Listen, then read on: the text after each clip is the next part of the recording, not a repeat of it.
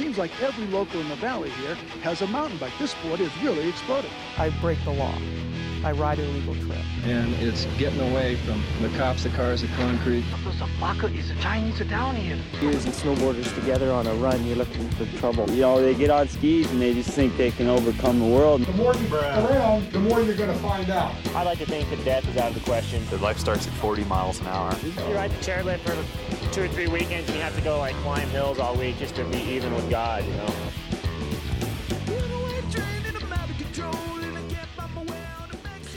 Welcome to Mind the Track with Powbot and Trail Whisperer. Ramblings from the skin track in winter, single track in summer, celebrating the core lords and fostering the culture of mountain life in the Sierra Nevada and Great Basin. Today's May 8th, 2023, and you're listening to episode number nine. Number nine. And today we are recording in Trail Whisperer's mobile recording studio, the first time that we've attempted a Mind the Track podcast episode in the back of my RV, uh, 1990 Toyota Sunrader, 18 footer uh, that I converted to four wheel drive a few years ago. And it's got a big panorama window. Uh, we pulled across the street from our place in Verdi, and we're looking at the Truckee River out the back window right now as the sun's starting to set. And it's a kind of a gray, gloomy day. It's a beautiful afternoon. But yes, so.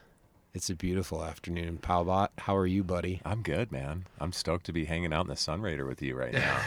this, this thing, I was telling my wife I think a day or two ago about how cool this this rig was, and she couldn't quite wrap her head around it. You know, and we've always had a fair bit of like door knocks and questions about our little RV that we have. Uh-huh. But I was telling her that that this thing is way cooler. like everybody loves this rig.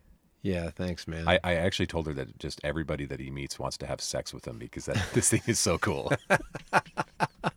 and then and then I think she understood it at that point. Yeah, well, it's mostly guys that might want to have. Sex. Yeah, that's it. Well, that, that was my point. Like, Dude, that was hey, my point with it. That hey. was my point with it.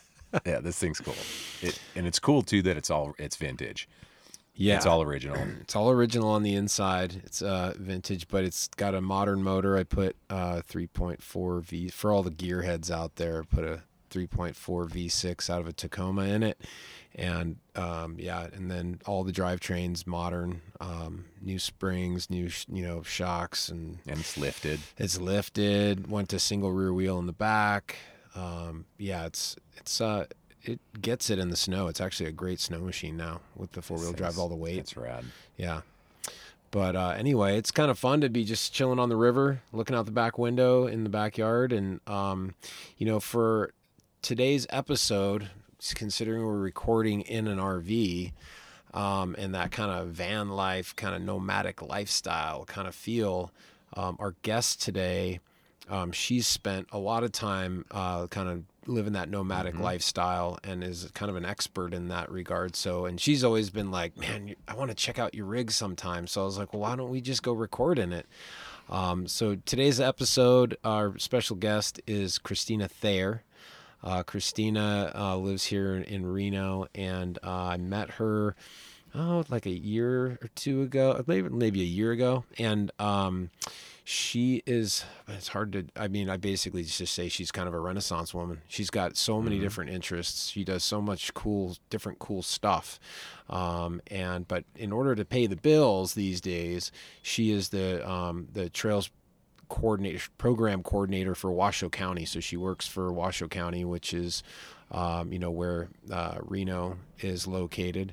Um, it's a, quite a big county. We'll get some details from her on that. But anyway, um, Christina, thanks for coming on the show and, and welcome to Mind welcome the Track. to the show. Thanks. I'm so happy to be here in your rig. I have to I have to ask before we get started, do you have personalized plates? I didn't notice. I don't. I you know, I don't. I'm too cheap. I was like, I don't want to pay extra for personalized plates, but I have one no. I've been saving for a really cool rig. I oh, thought yeah? about this for a business name, so anybody out there listening, just know that I own the domain name, and you can't it? have it. it's Rigwood. Rigwood. Rigwood would be a great license plate. And it's what you get when you see something like yes, yes. I I mean, That's you, so we've good. all had it, Yeah. Pretty funny. or at least Uh, I get it.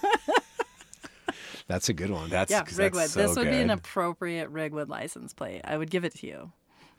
you could. Is have it a Nevada plate? No, I'm saying that I, if when I have my amazing rig, I've always thought, oh, I would get Rigwood plates. But somebody might already have it, right? I'm pretty sure they don't in Nevada. Did I you looked. check? With my most recent camper purchase, I did look into it. And it wasn't taken. It was not taken. Oh, that's so cool. I I always wanted the Eagle Five.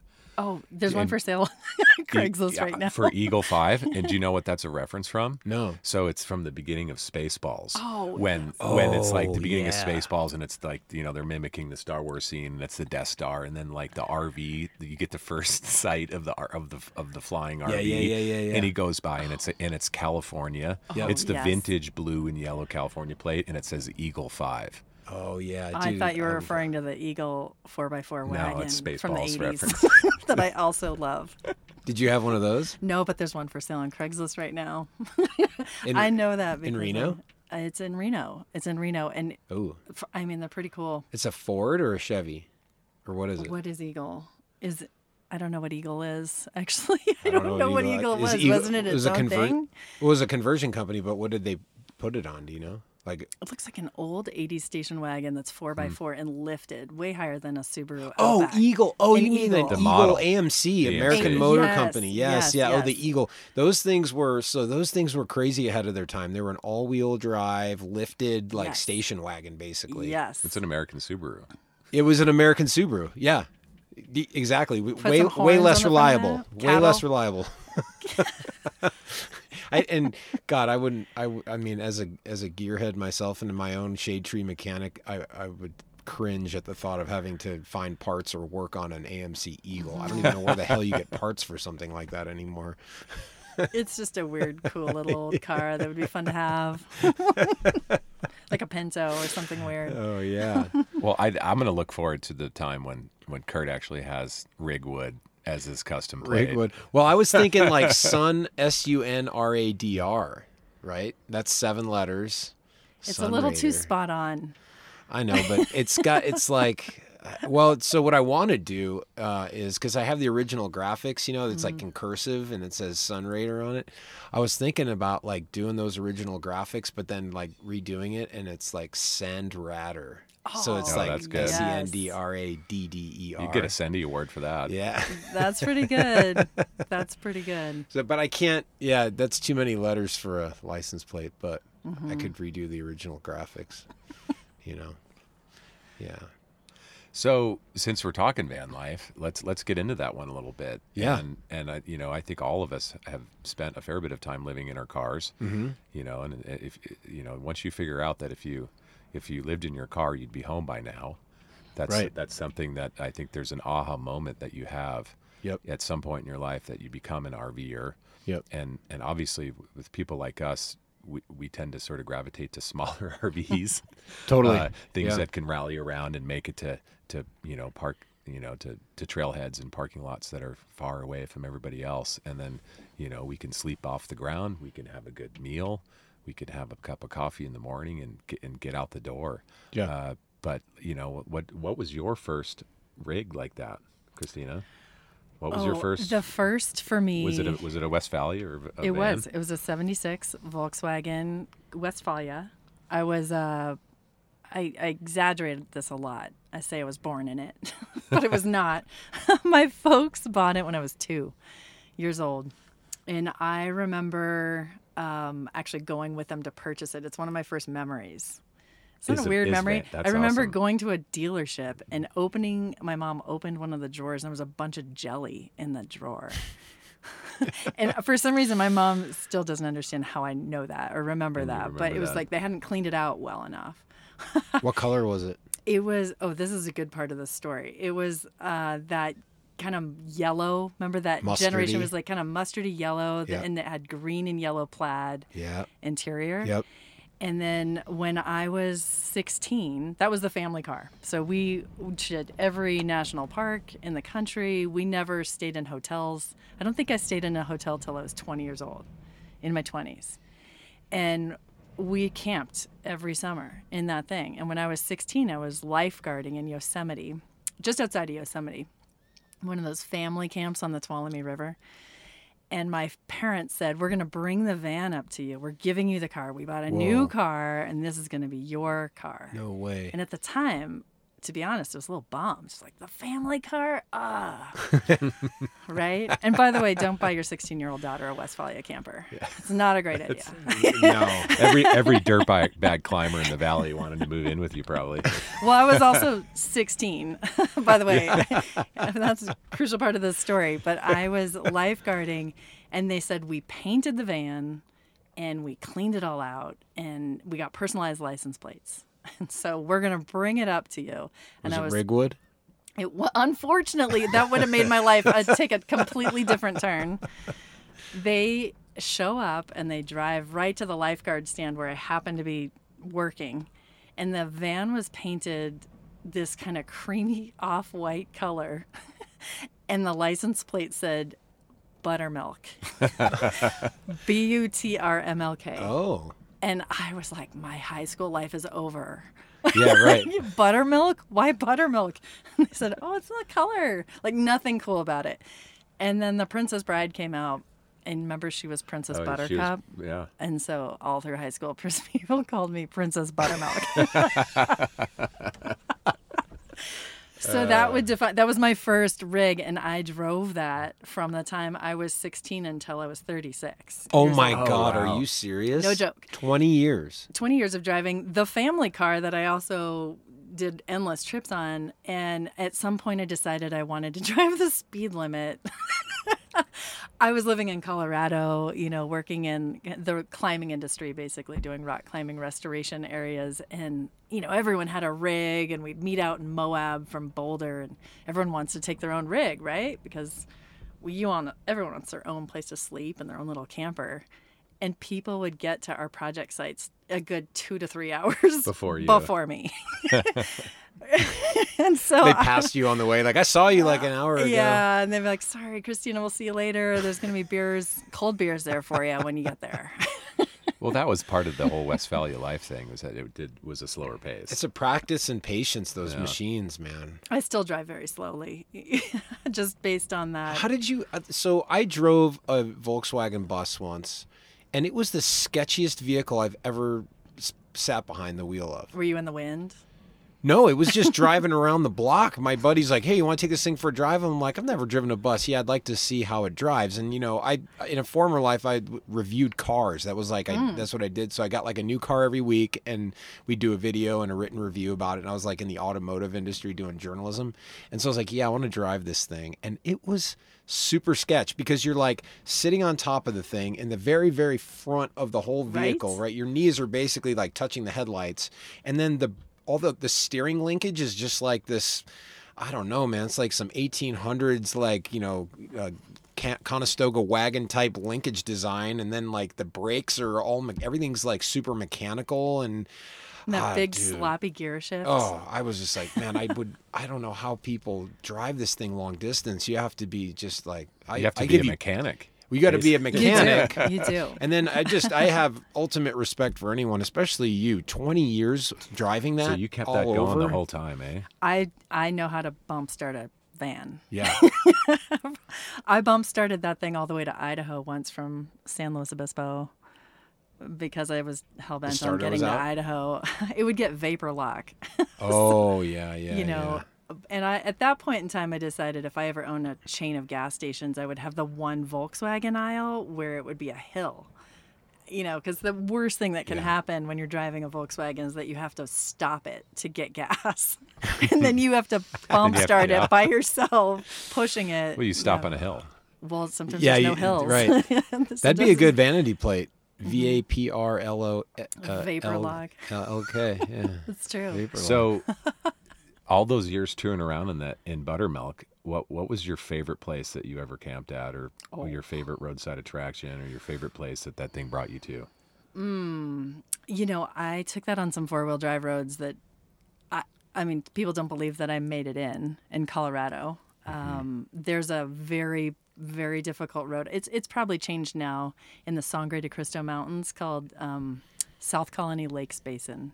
Mm-hmm. And it is, at one point, it was written up as the second most technical road to drive in the state of Colorado. And I rallied that van up there. Heck yeah. Yeah, nice. but honestly, my favorite did memories. you burn the clutch out? No. Oh. No, I did not. Does it have, did, did it have like low it? enough gearing to get up like steep rocky, bumpy things? They're very high off the ground. You don't realize that they're so high off the ground. There's a little clearance with them. No, but I'd seen like the gearing. Like, were you st- having to, were you stalling it out on those like rocky Jeep roads or no? Steep, wow. No, we my dad did change the engine out and he put a 1600 in it when okay. I was. I don't know. So it had like 50 horsepower instead of 35. right, right, right. I love your parents already. By I know. Way. Like I know. I want I want to meet them. They seem very cool. Well, and the funny part when you were talking about what scared you, Kurt, was that my dad also had a van. He had a 69 van, not a camper. That's even more dangerous, yeah. And he was hit by a cement truck.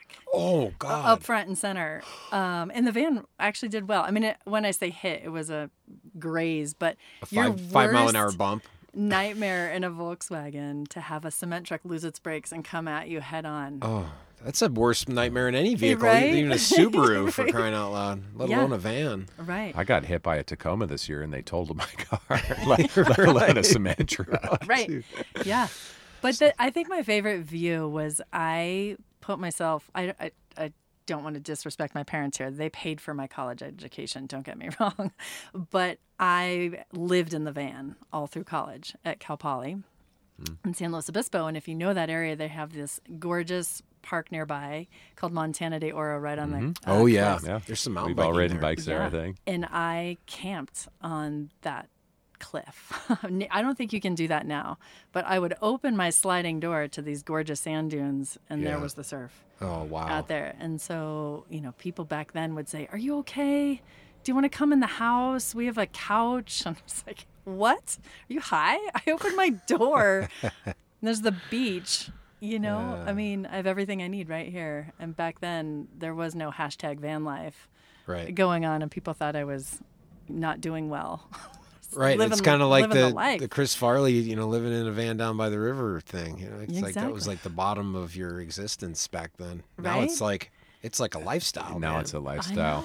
I, I, I had a lot of people. I traveled around a bit in the early days of me van lifing, and I was in my late twenties, and there were all these retired people that were doing it, and they mm-hmm. they asked they would just be like, "So let me get this right. Like you're doing what we're doing, but now at when you're 26 and i'm like yeah. exactly yeah i'm going to all the national parks and hiking and climbing and biking and surfing and seeing as much as i can in this great country here in, in the lower 48 via an, a small rv totally and it was just kind of funny to see the, their reaction and sort of be like right. well hold on a minute like why don't we do that yeah yeah yeah, and I, you know what I love about being in an RV or a van, um, especially a hard side one, is right now outside the wind is it is howling, ripping. You can and you can feel the RV shaking a little, you know, mm-hmm. and it's just so nice because you just it's like being in your house and you, you get cra- you kind of get rocked to sleep, you know, some on those windy nights, and then especially if you're like camping with a friend who has a tent and you're looking out the window going,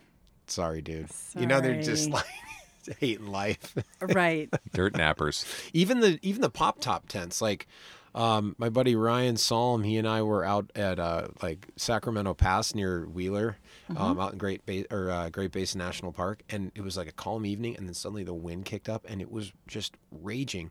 So we just like, well, we're going to bed. I get in mine. He has like one of those rooftop campers on top of his 4Runner, and next morning I wake up and I'm just like, "How'd you sleep, dude?" He goes, "No, didn't sleep."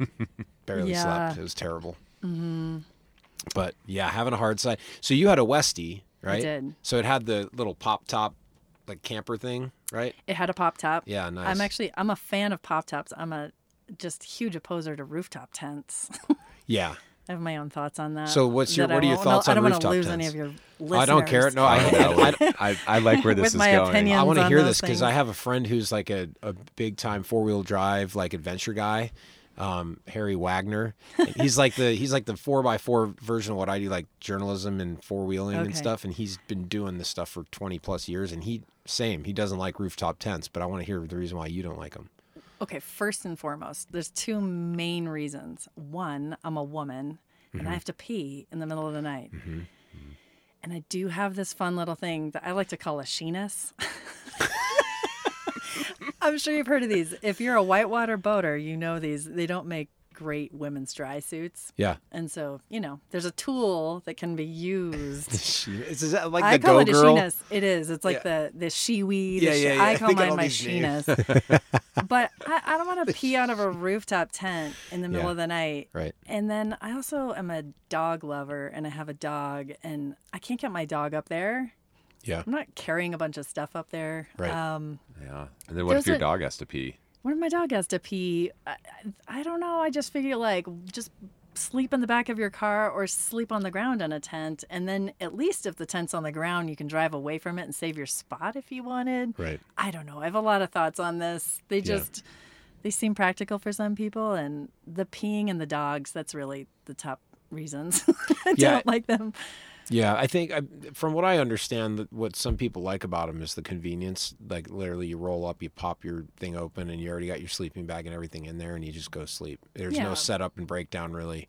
So I, I can see that, but I agree with you. Like I, I don't know, man. It just And then I- where do you yeah. put your surfboards and your can you Right. pop, can you put stuff on top of those on the racks? Do you have to take them off? yeah, I don't know. I don't know. I don't see it very often. And if you're carrying boards, Yeah, it's just a waste of space. yeah, yeah. And there's not a lot of space to be, you know, to be had. You got to be super efficient. Now, you're with your bus. Um, where did you carry all? What gear were you carrying with you, like for 20 Oh, years? Back then, lots of rock climbing gear, Uh-huh. tools. I was also in the tool world back then as well. Like what kind Trails. of tools? Trail tools. Oh, trail tools. Yeah, we were doing a lot of rock work. I was mostly working in rock climbing areas back Okay. then. And lots of- building access trails? building access trails, Hmm. replacing anchors in cliff walls. Uh, mostly the organizations that I was working for were were taking care of projects like that for rock climbing. Lots Mm-hmm. of stone stairs and retaining walls and belay staging areas and Mm-hmm. restoration work. Um, yeah, Did very work, much. did you work for Access Fund? I partly yes, Mm-hmm. uh, the Rocky Mountain Field Institute and the American Mountain Foundation, the Access Fund. Mm-hmm. We traveled all over, basically climbing area to climbing area. So my trail business started back then, probably around 1996. You know, And now, how far after college was this? six months So right out of college, you were doing trail stuff. right out of college, and I got a degree in forestry and went immediately to the alpine tundra and the desert where there's no trees. and that's honestly where I really found my love for other rigs. I just call all campers rigs. Um, Yeah. You know, one of my favorite people was this woman. I would see her in climbing areas in Mexico or in Utah, and she had a Volkswagen Golf TDI, and she had taken out the front seat, passenger seat, and had a little bed and a tiny kitchen. And Oh my a- gosh. I mean, it was amazing, and she was getting 50 miles to the gallon and just hauling all over. Wow. And she literally had a little, it was almost like an easy bake oven. And we'd see her in Indian Creek, Utah, and she'd make turkey on Thanksgiving in her little golf. What a legend. Wow. And that's when, you know, this is pre pre social media and, you know, lots of internet access where I had this fantasy of having a coffee table book of people's rigs mm-hmm. and then what the plan was and how, what they would do differently and then a little feature on the person. So that's why this doing a podcast in the back of your rig has been this lifelong progression of me wanting a coffee table book about this exact type of conversation. Oh, that's hilarious. I love it. That's so cool. Now, now, how long have you been? So you were on the road. f- Well, you drove your bus for 20 years. So you were living pretty much on the road for 20 years, or did you have Um, a base camp kind of place where you lived and then would take off from? I never really had a home. I mean, I did. I would rent places for, I think the longest was three to six months at a time. Yeah. But based on jobs or lifestyle choices or trips, Yeah. I didn't really ever live anywhere. Obviously, I'd come crash with my folks from Yeah. time to time, or I think all of my friends have had me live on their floors at some point in time. Even now, when I go back to Bend, Oregon to visit friends, Yeah. they all of them are you know at this different chapter of life where they're you know, building their second home or, you know, have some sort of vacation rental. And they all say that there's the Christina unit. There's like some shed. There's usually a shed or an extra room or an in law unit that they're building. And I've had so many people say, you know, this is for you when you come. And I like, I'm hoping that they'll start manifesting that I just get better rigs. rather than so all you what you're asking for is just a nice level parking spot yeah, I'm, I don't need much. With hookups.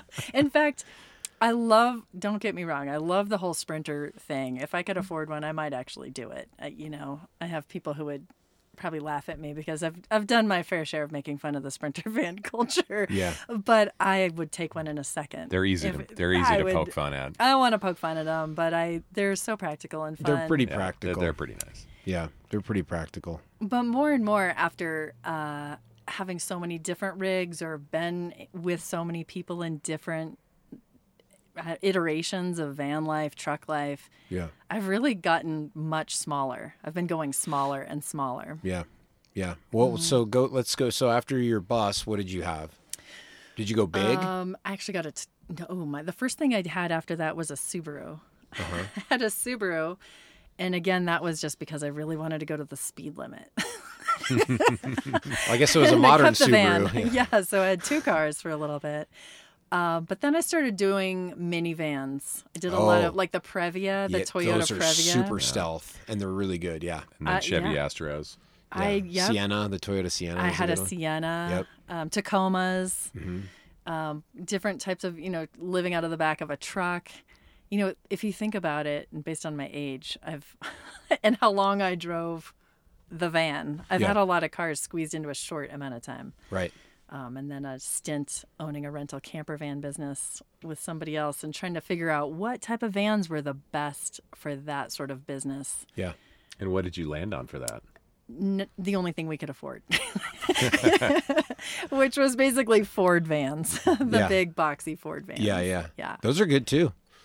Yeah. Cheap Yeah. and cheap and Easy to part, fix. Easy to fix. Parts, are available. Yeah. Yeah. I had a big old Ford at one point. Mm-hmm. It was a 250 Ford Econoline uh, uh, Quigley conversion. Oh, Ooh, the Quigley. The Quigley. And it was Yeah. that thing was badass. It was bright safety can orange, Oh, nice. Dude. and it was lifted. yes. And I had bought it from a friend who was a uh, he was in a band in San Francisco, and he, he used it for his, the, moving all the all the speakers and, and band gear around. Yeah. And it had a custom pull out, like like a, a shelf thing that was like the whole length of it. And the, the person before him was a sail maker down in the Bay Area, so I think they were using it for distributing and, and selling sailing sails. But he was using it for his band. But I loved it because when I got it, we you could just pull that pull the thing out the back and Yeah. sleep under Yeah. the stars. It was perfect for summertime sleeping. Did it? Um. It's Did ba- you get like nine miles per gallon? I think I got about seven. I know. that was my first question. yeah, but you know, I had it. It I had it in the early nine. Uh, no, early. When was that? Gosh, no, it was early two thousands, I guess. And and you know, the the pushover point for me is when gas went to more than two dollars a gallon. Because when it was un, Right. when, when it was a dollar seventy five or whatever, and I could, you know, it would only cost me five bucks to go from from Truckee over to Alpine Meadows. Yeah. It was okay. But then when it once uh, went north of two dollars a gallon, it started not making sense. Yeah. Yeah. I think that's funny how as we age, the things that you'll find more important in campers. My my number one item right now is heater. Yeah. Mm-hmm. I was listening to you talk about your buddy in his rooftop, mm-hmm. and I went camping. I was in Sedona with some friends two years ago, and they were in their beautiful sprinter van with a heater watching Netflix, mm-hmm. basically. and I was in the back of my truck. It's before I have the camper that I have now, and fr- just freezing. You just had a camper shell on it. It was like just a, little camper shell, and I Yeah. thought, whatever, we're mountain biking. Who cares? Yeah, you yeah, know. and-. But it was getting dark at five, and so to sit in your own There's not a lot to do. You're truck like, from uh, five until the next morning and Right. freezing, and uh, um, that's when I realized this is the last time I think I'm doing this. Yeah. Well, you a get heater. I to yeah, a you get to a certain age where you just I mean, you could do that stuff when you were younger, but I look back on some of the adventures that I did when I was younger. I'm like, I wouldn't do that today. right? You know, like Yeah. older, wiser. Yeah, just yeah, you're just like I did it. I did that. You know, like I drove. I had a I built a Toyota 4Runner rock crawler truck, and drove it from the Bay Area to Moab. It was like a three day journey, and and I had a four cylinder motor. You know, the 22 RE four cylinder with 35 inch tires. I was going like 40 miles an hour on the passes, like Highway 50. You know, through Nevada, and I'm just like. I got there and then I wheeled it, right? And did all the like Poison Spider Mesa and all the Golden Spike and all that stuff. And then drove it home. I was destroyed at the end of that trip. Um, and I look back on that going, I can't believe I drove that thing all the way out there and all the way back, you know, right. without trailering it or whatever. But yeah, there's stuff you do when you're younger. And then when you get older, you're like, I need certain creature comforts. Mm-hmm. You know, I think when I was 10 years, well, was it? Yeah, almost 10 years ago when I was looking to buy an RV or a, a camper or something. Um, I was like, I just need a, you know, cab over camper. Don't need a bathroom, you know. And my buddy was like, trust me, dude, you want a bathroom, especially if you have a lady. And I was single at the time, you know, and I was like, mm, all right. And then later on, you know, when I was getting more serious about finding one, um, a lady or a camper? yeah. uh, yeah, a little bit of both, you know, a little bit of both. Um, and then Swan John and I met, and and I was like looking for a camper, and she's like, "Yeah, I'd really like to have a bathroom." It's the P equation. And I'm like, "Yeah, I don't have a bathroom, but it's nice, man. I don't I want to pee out of a roof. I don't have a bathroom to, either. to have a bathroom where you can like take a shower, hot shower after a cold ride or something inside you know, like I mean that cabinet, the shower cabinet in this thing is literally like three feet by three feet. So it's like being in a you know a coffin. But hey, it works. Like, you know, this thing. You can wash your pits and possums and. Oh yeah, you can. Yeah, it, it, it, works. It works. I'm not looking for a luxury experience. I just want hot water and get mm-hmm. clean. You know, that's really what it's all about. And so the bathroom's pretty clutch. I don't think I could ever, you know, another. If I ever got another vehicle after this one, it'd have to have a shower, toilet and shower. It's pretty clutch. So since we know what your rig is, Kurt, because we're sitting in it right now, Christina, what's your current rig? Oh gosh, I love what I have right now, and I know it'll change. I'm I'm just gonna always evolve with my campers. I have what's called a Roman chariot. What's that? and you know it's funny. What's I told I told a names. buddy of mine who has a, a Sprinter van. I said, "Oh my gosh, I'm driving up to Oregon. I finally found this. I looked for this for years. Um, it's called a Roman chariot. They quit making them during the recession of 08. And he said, That sounds like something a college girl does to you. the old Roman chariot. so I, every time I say it out loud to people now, I can't help it. Um, think that. It's a very lightweight camper that fits in the back of my uh, 2011 Tacoma. Cool and it is a pop top. Yeah. But it's super lightweight, so no sink and no fridge mm-hmm. and no stove. Nothing built in. It's just the cabinets and the pop top and a dinette. And so that I have taken that thing so many crazy four wheel drive places because it's super lightweight. It's probably only four or five hundred pounds at the not it's even five hundred. And it's actually wow. If I'm next to somebody who has a four wheel camper, mm-hmm. it's about four inches taller the profile is about four inches taller. But other than that, it's and lighter. When it's, when it's down, it's four inches when it's taller. Down, yes. Okay. Yeah, when it's down, and it's more the uh, what do they call it? It's kind of like the angular shape. It's not you know four wheel campers pop the whole thing pops up. Right. And in this one, they save some of the weight because it's only one end. All that one end of it one pops end of it pops. Kind of like the okay. Westie. Like the Westie. Yeah. You can't get away from your rest, Westie I roots. Can't, so I just can't. And um, I love this thing so much. I'm trying to get everybody to love them because then it'll just increase the value of what I have.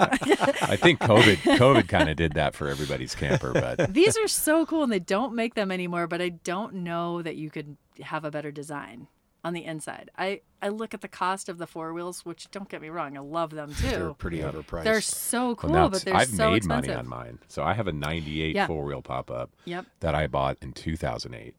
So yeah. it was 10 years old when I got it and I got lucky. I got it. I, you know, I was doing the search. This is a funny story. So trying to get campers, you know, we all go through this, you know, how do you do it? Where do you look? And so I, when I bought mine, you know, Craigslist was going, but there was no way back in the day to, there's now this thing called Tempest mm-hmm. where you can search all of the Craigslist for mm-hmm. whatever it is you're looking oh, for. Oh yeah. Search Tempest. Yeah. So, mm-hmm. but that wasn't a thing when I bought mine. And so I would, I, I bought my truck first and then I started waking up on Monday and Wednesday and Friday mornings, and basically would get my morning coffee and sit down at the computer and I would check every Craigslist on the West Coast. Yes. From San Diego to Seattle. And I also threw in Denver and Phoenix, I think were other good markets. The dry places without yeah, rust. Yeah, with yep. And right. so and I would just do I was looking for a a, a, a, a four wheel pop up Eagle, which was the is the model that would fit my truck. And I think it took me about four months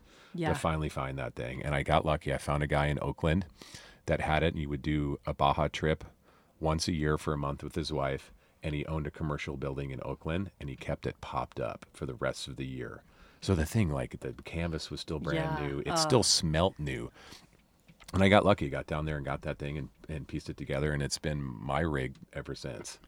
I Uh, just love rigs. I do. it's- I like everybody's stories. I like how you find them. I'm actually very good at finding them for other people. So if anybody's ever looking for one, You should be. I would a- take Ah, a you small should be a- commission. yeah, you should be an them. agent. Oh, I've thought about this. Yeah, I Mm-hmm. this That'd be a good job. This one, the this Sunrader, I, I found it in 2014 in Colorado Springs Mm. on Craigslist. It was at the time it was I thought way overpriced. The, the guy was asking 12 grand for it, but it, it was two wheel drive, but it had a V6, which is with the short body. This is a 18 foot V6 with the like third gen Toyota pickup, which they only made. I later on discovered they only made 12 of them. They're super rare. And so I was like, ah, 12 grand, I don't know. But it only had 68,000 miles on it. This only had This? 68 when you got it. No, Wow. it was it and so Uh-huh. I called the guy and he was like this retired Air Force guy and he was seemed super meticulous. He's like, "Yes, I've owned this for X many years and I've done this and it's been covered and stored and I don't use it anymore." And then I was like, "All right, how flexible are you on the price?" He's like, "Not flexible." I'm like, "Okay." And then um I I just kind of I went for it. I'm like, I'll wire you the money. I'll fly out there. Can you pick me up at the airport? And he said, Yeah, yeah, I'll pick you up. And so he picked me up at the airport and That's drove me back to his house. Yeah. I I trusted him. I did some research on him. I kind of looked his name up and and I could tell this guy was like he was legit, right? Um, a retired Air Force guy, like he's not. Um, he was a pilot, so I knew it was there was no shady business going on, and um, yeah, it, rarely do you buy something sight unseen, and then when you get there, you're like, it's better than you Oh, were yeah, expecting. I love it when that happens. And it was better than I was expecting. I'm like, this thing is clean, dude. Like super clean, all original, like in perfect condition. The dash was perfect. It looked brand new, and I'm like, wow, man, okay. And so I I drove it from Colorado Springs back to Reno in November, right before, right as this like first big winter storm was bl- blowing into the Rockies, and I'm like, I got to get the hell out of here. So I was like racing out of Colorado. Springs in two wheel drive with like these questionable tires. They're probably 10 year old tires. And went over like Hoosier Pass into um, Breckenridge and then jumped on 70 and went over Vail Pass. And as I was going over Vail Pass, it just starts nuking. And I'm like, oh, that's God. Scary stretch. And just got out of there just in the nick of time and um, stayed with a friend of mine in Grand Junction as like it dumped, I think it dumped like two or three feet in like Breckenridge that night. Um, so just by the skin of my teeth made it out of there. And uh, yeah, drove it all the way home and ran great. And man, Here we it's- are.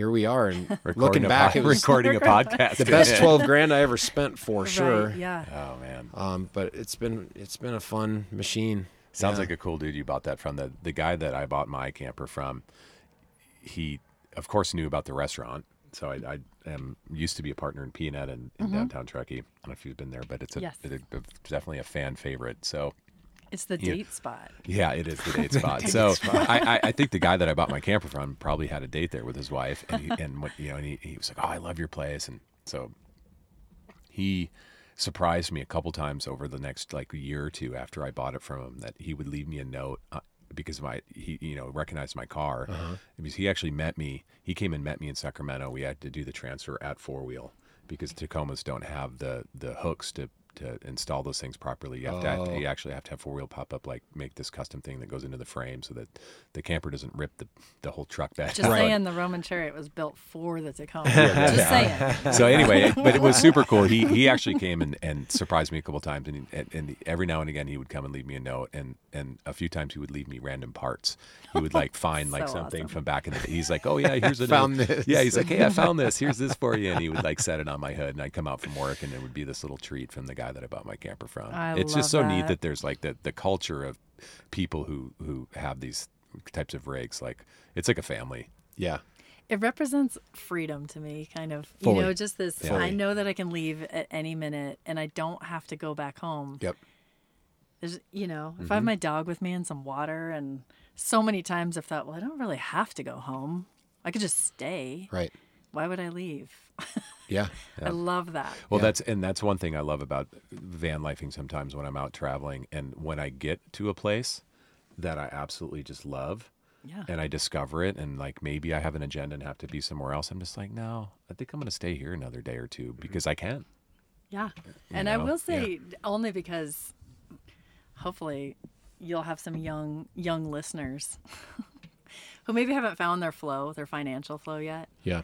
And as somebody who has managed a lot of trail programs or trail related uh, projects, I work with a lot of youngins who are working on trails. Mm-hmm. And there's always this chasing of the rig, right? This, oh, I don't, I can't go do these things because I don't have the right Oh, rig. Right. Just and go I do will it. say the right rig is the one, the car that you have. Yep. Whatever you have can work Yeah. to get out there and keep doing things. Yeah. Yep. Because I've watched so many people just keep, they're waiting. They're waiting for the, the thing to show up, Right. you know? But you could do it in a Volkswagen Golf.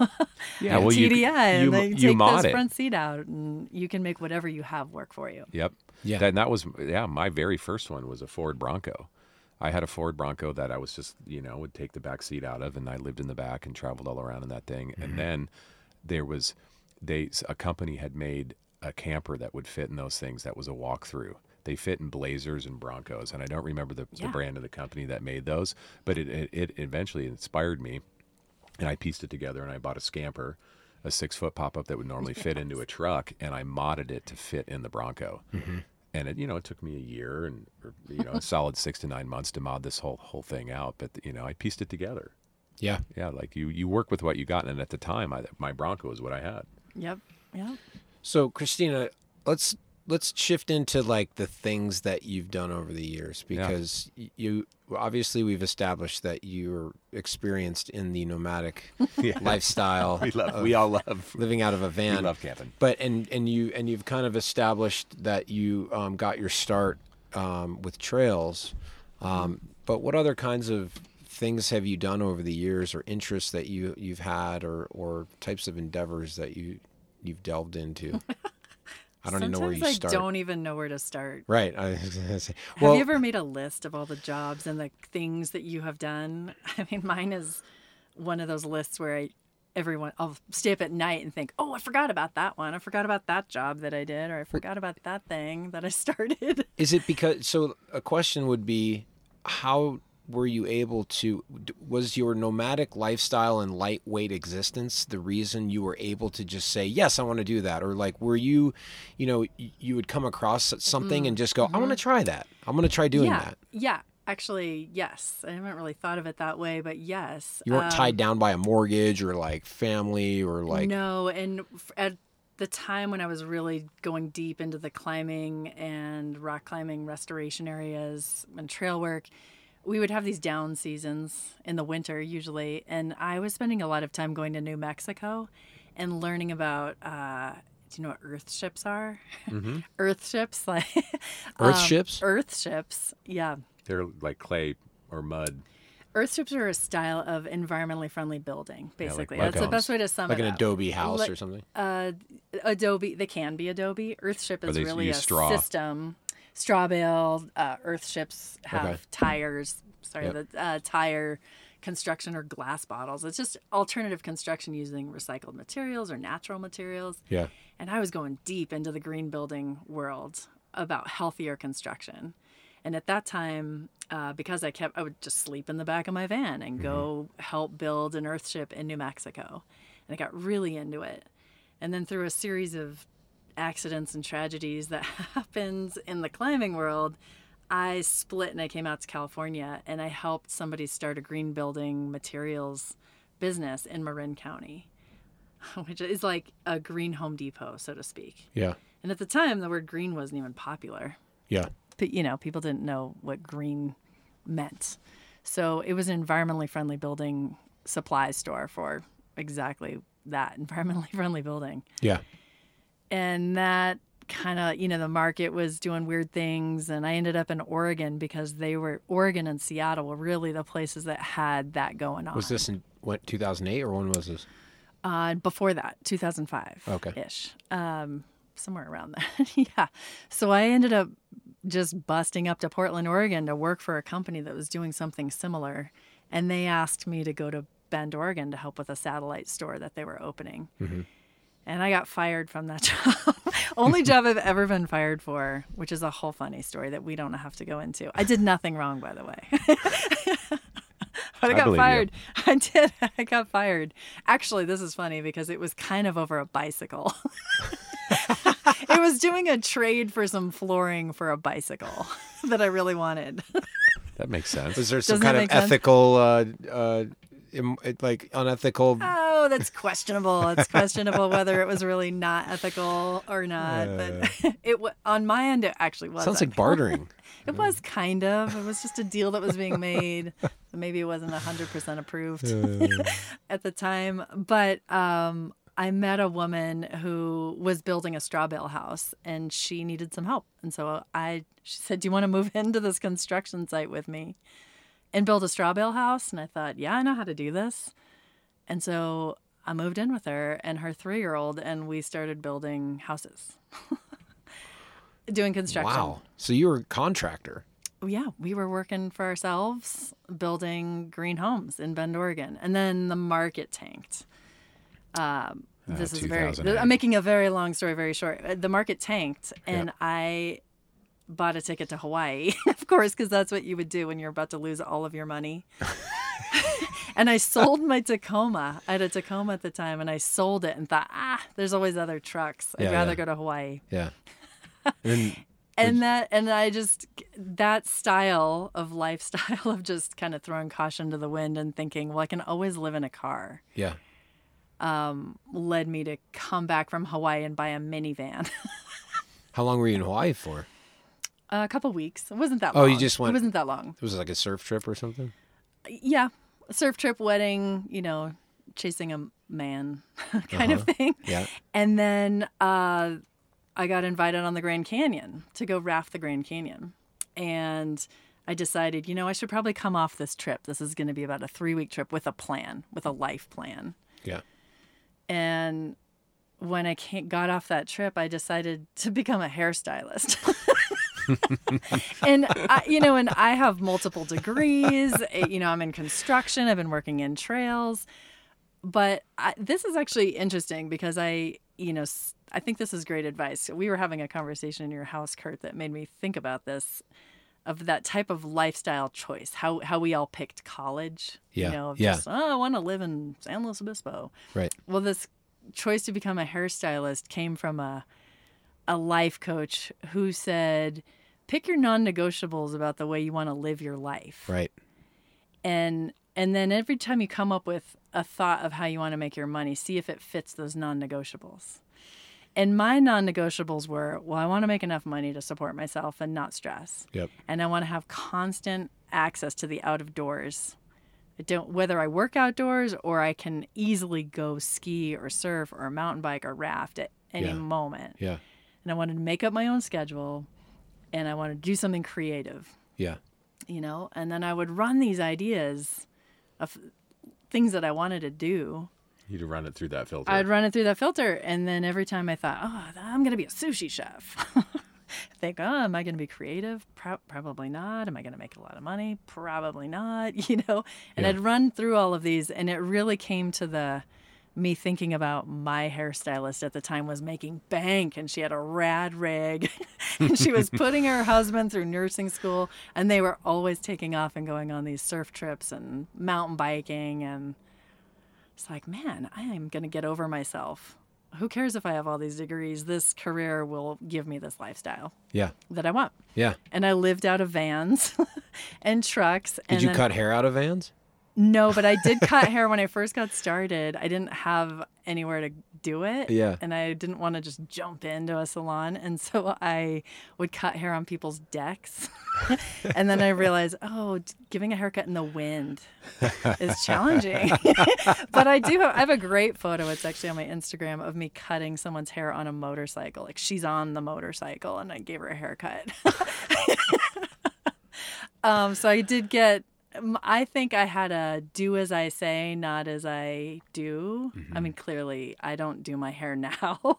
and I would show up to my hair appointments wearing ski pants, like coming from Mount Bachelor, fresh off the mountain, fresh yeah. off the mountain, wearing ski pants and like, you know, helmet hair and come sit down. And, but that's why my clients loved me. My clients were outdoorsy van life people. Yeah. yeah. How many years did you do that for? Hairstyle. I did that for six years, okay. but I would also do other things. I I love cooking. I'd cook for people for my naturopathic uh, friends are all naturopaths, or a lot of them are, and so uh-huh. I do cooking for their clients and build out vans for people. was that was that in Bend? That was in Bend, Oregon. Yeah. So you did van builds. I did van builds. I help people with their hair, with their cooking, construction, Jeez. design. Uh, I love interior design. So sometimes people ask me to come help them, especially with small spaces because of the, right. hat, you know, right. vans. And I'm really good in small spaces. Yeah. That's super cool. she could help you out in the Sunrader here. I, well, you know, at some, some point, put some I, nice touches on. I would here. like to I think the next project on this thing is to gut it and put all modern stuff in it, but oh, it's still in such good shape. I'm kind of like just leave the I don't know, leave it for now.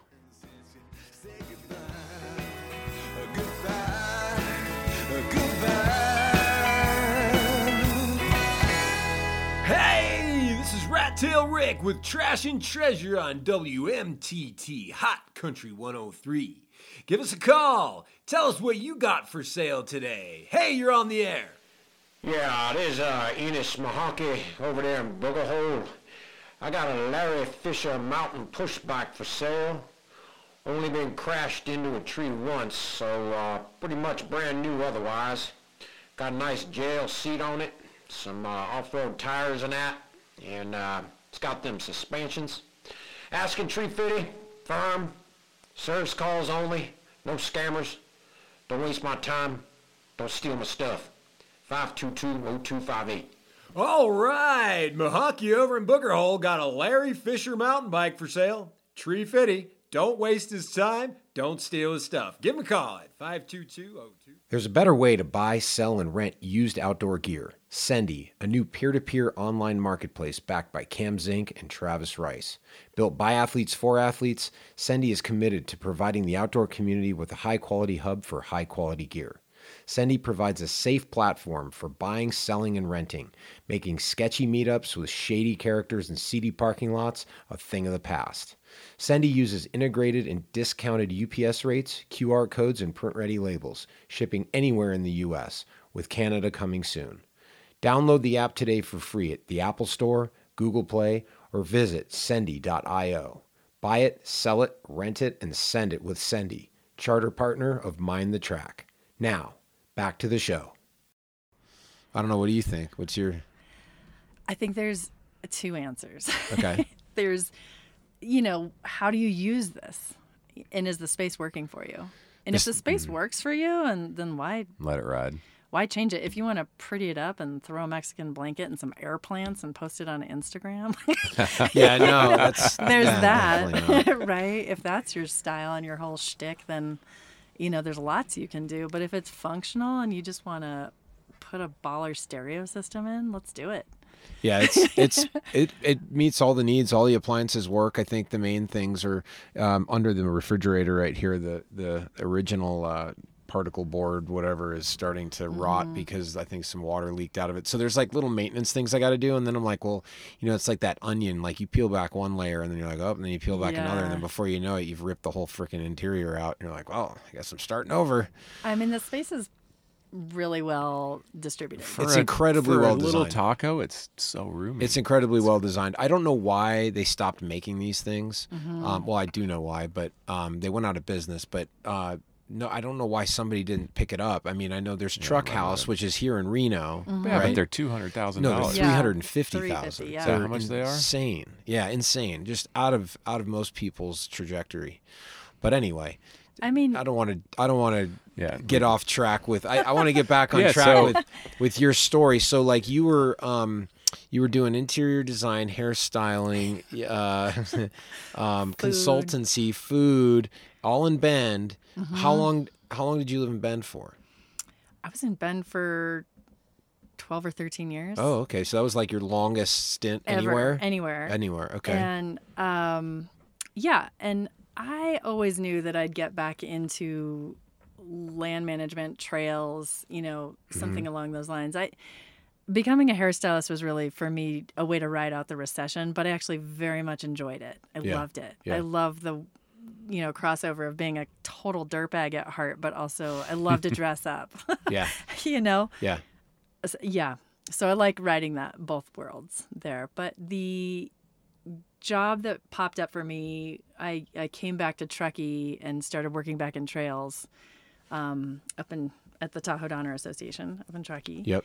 Uh, mostly because my sister had a kid i became an aunt Is your sister live around here? she lives in Truckee. Oh, okay. Yeah, my sister lives in Truckee with her family, and I just really thought, you know, I it's I'm at that age where I'm probably not going to have my own kids and family, and I'd love to watch my nephew grow up. And I love this area. I'm from California originally, and Mm-hmm. uh, I never thought I'd come back to California, and I love it. I love it, and now getting to be in Reno, so close, and Yeah. getting you know now this new position with Washoe County and working in trails. It it's my true calling is really working in land management and rigs, and camper. I get to travel all over all the time looking at trails and giving advice and helping people figure out management plans and I love it. I love it. Let's talk a little bit about uh, your current job. Um, Mm-hmm. Tell us about who you work for, what you do, and like kind of your day to day responsibilities.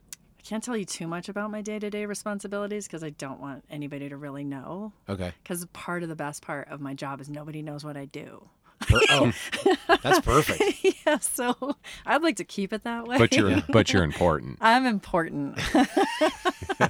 Well, let's talk. So no, instead no, of I'm- I'm kind of I'm kind of kidding on that. People know what I do, but I like the freedom of. Um, well, first, let me tell you, I work for Washoe County, yeah, which is here in Nevada. Obviously, Reno and Sparks are part of that. Yep. Uh, but Washoe County goes to the Oregon border. right, That's a huge huge county. county. It's huge, huge, Huge. county, and in my opinion, pretty progressive of this county to hire a trails program coordinator. There's last count, I think there were like five of us in the country of municipalities really hiring somebody to oversee the uh, coordination of all the trails programs. Yeah, Um, you know, as as we all know, there's social trails all over and little trail organizations and Yeah. um, so many people getting into trails right.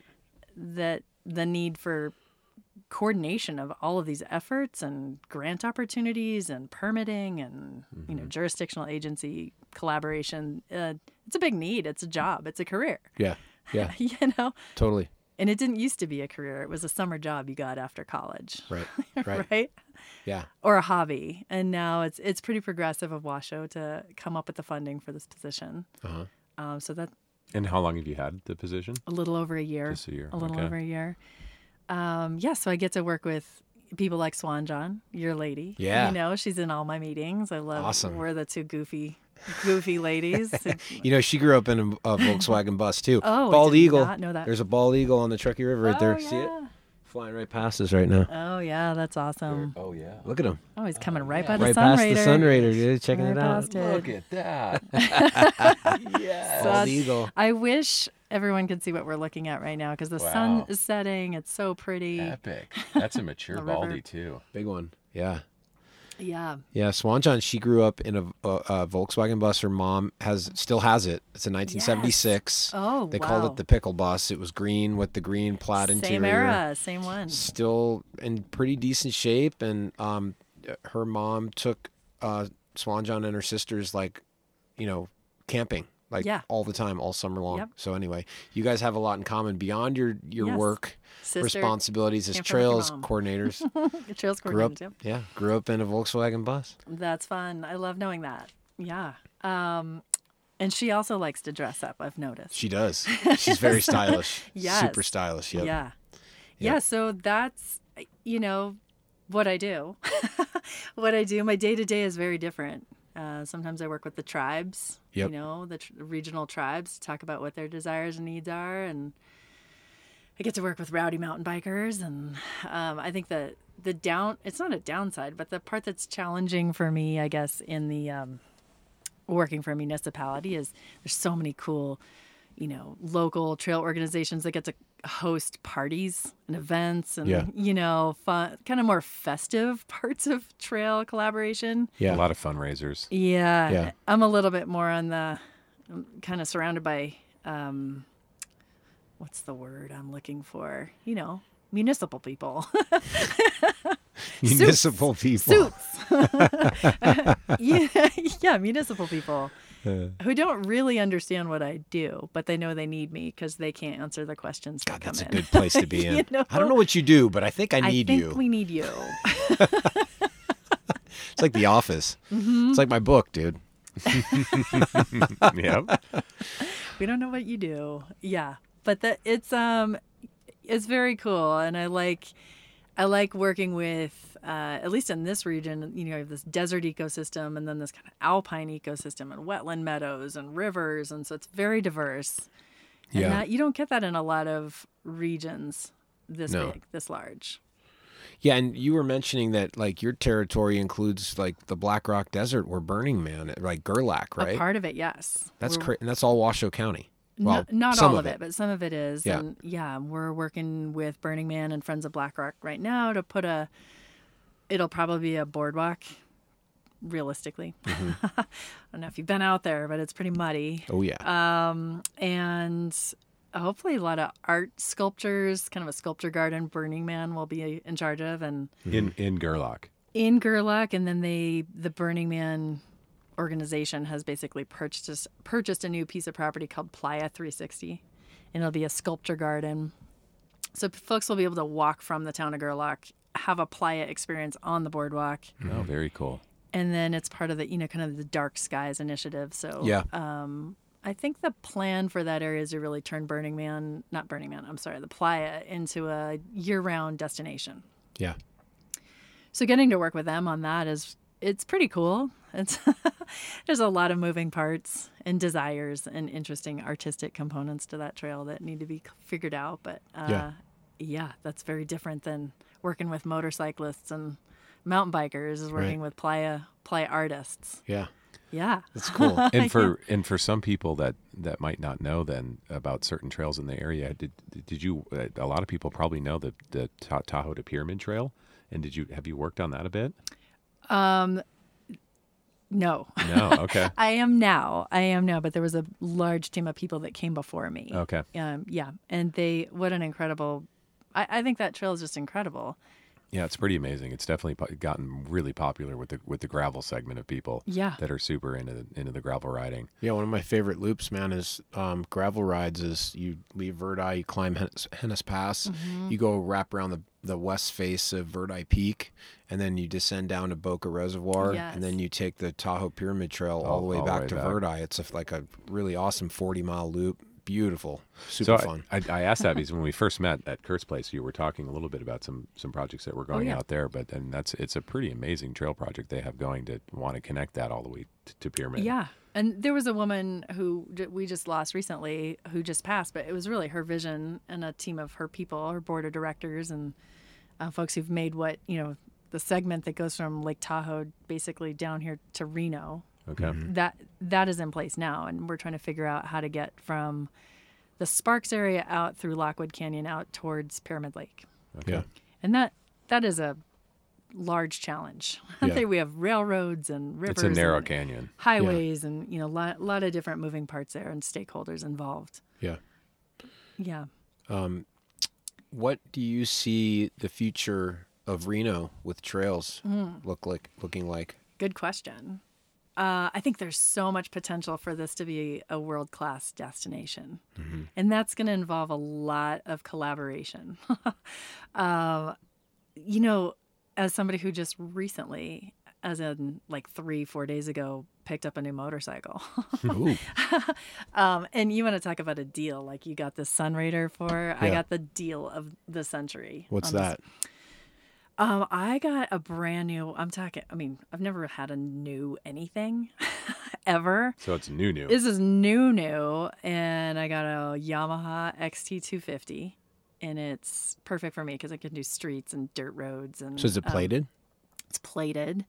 Yes, Four and it stroke. had a hundred miles on it. Oh, it was basically like 120 something miles, and this woman just didn't want to ride motorcycles and sold it to me for you know I think this bike's worth fifty two hundred dollars and should give it to me for three. Nice. Yeah, that's like, less oh than a new mountain bike. Gosh, I know. Totally. I can't. I mean, I've been trying to buy it. Side note. For all you listening, my bikes were recently stolen. What? And I cannot well, afford. That's fine. The, I can't. That's fine. This yeah. person. I can't afford do, do to mean replace things my to bicycles. Wait, your bikes were stolen where? Yeah. From your house? Um, my rack was taken off. Where were you parked? Oh, this is just a full belly deli. in Truckee. In Truckee. No, Reno. In Reno. In Reno. And that they just ripped the whole thing off the back of your truck? They took it. I, this is my fault, actually. There was the hitch that has the locking pin to yeah, it. Yeah. Had brought, kind of busted off, and so I put a bolt and a nut through it. Mm. But I was, you know, I never leave my truck or my bikes or anything. How long did you leave your vehicle unattended for? Enough to go inside and like, get, wow. order a sandwich. Get a sandwich. Really? They moved that fast mm-hmm. on you. Wow. I mean, anyway, I haven't I haven't pro, replaced pro those, tip, but the lock fact your that, bike rack. Well, the fact Reno's... that I could get a motorcycle cheaper than I could buy a bicycle sometimes is just asinine to me. Yeah. And as a trails professional, and how many bicycles I really need and want. Yeah. and I mean, it's a lot of money to replace all of that. Oh yeah. What do you have like homeowners insurance that can cover that, or um, do you have any renters kind of... insurance? Not oh, that's right. You don't of, own a home. You I don't own a home. Yeah, you, I'm move, hashtag van life. You move around. Westfalia. a home's on my wheels, I do man. actually have a home that I rent, but anyway, that's a side note. But my when you said what's the vision here for trails, yeah, trails, I think this is going to be a destination for folks in the next ten years or so. We have we have a little bit of ways to go you know, but we have those incredible organizations like the Sierra Buttes Trail Stewardship coming over with they're multi-use t- they're tying trails. into some stuff here. Yeah, they're tying in. We have you know the Orogenesis Trail coming down. You know, from Oregon. Basically, that those segments are done. There's mm-hmm. so many cool trail projects up in the Lake Tahoe region that are kind of filtering whether we're ready for it or not coming down into the Carson Valley and yeah. this region. But a, a lot mm-hmm. of the mm-hmm. trails that I'm working on are actually over to the east, the east side of Reno, and a um, lot of plans to circumnavigate the entire Truckee Meadows region with yeah. more long distance style trails that have stacked loops. Yeah. And the plan is really to connect not just you know dirt single track style trails but urban bike paths so that every new development that comes into Washoe County is going to be required to put in a paved path connecting to public lands. Yeah. So that hopefully you could ride your bike all over town on urban bike paths and um, as of recently, there's a new adaptive cycling center over oh, wow. on the east side of town. There's a kind of a hub for cool. folks with adaptive cycling. You know, that's great. We're going to build a lot more trails for folks with mobility issues. Yeah, really cool. Is there some good single track over on the the east side of Reno?